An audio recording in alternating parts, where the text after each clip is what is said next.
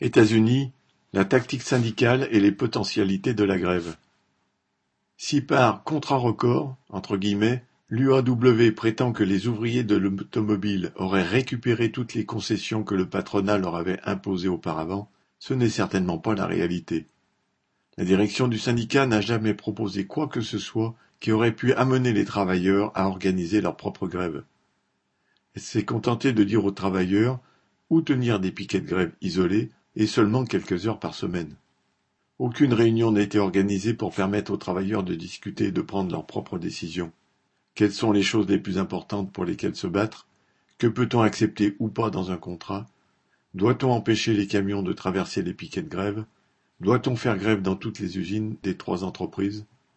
De nombreux travailleurs de l'automobile estiment qu'il aurait fallu une grève totale chez les trois constructeurs. Si les travailleurs de l'automobile avaient fait grève dans les trois en même temps, cela aurait pu libérer une puissance telle qu'elle n'aurait pas pu être ignorée. Nous ne savons pas jusqu'où la grève aurait pu aller. Nous savons que, par le passé, les grèves des travailleurs de l'automobile ont servi de catalyseur à d'autres travailleurs et ont débouché sur des grèves qui se sont étendues à l'ensemble de la classe ouvrière. Nous savons que les travailleurs de nombreuses autres industries ont été enthousiasmés par la possibilité d'une grève dans l'automobile espérant qu'elle se propage ailleurs.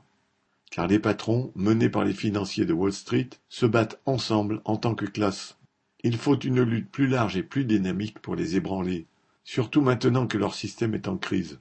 Si les travailleurs n'avaient pas été retenus par l'UAW, ils auraient pu, à tout le moins, acquérir de l'expérience pour les combats à venir. Il n'en reste pas moins que cette grève, aussi limitée soit-elle, témoigne de la volonté des travailleurs de remettre en cause ce système. Extrait de The Spark, journal trotskiste des États-Unis, le 30 octobre.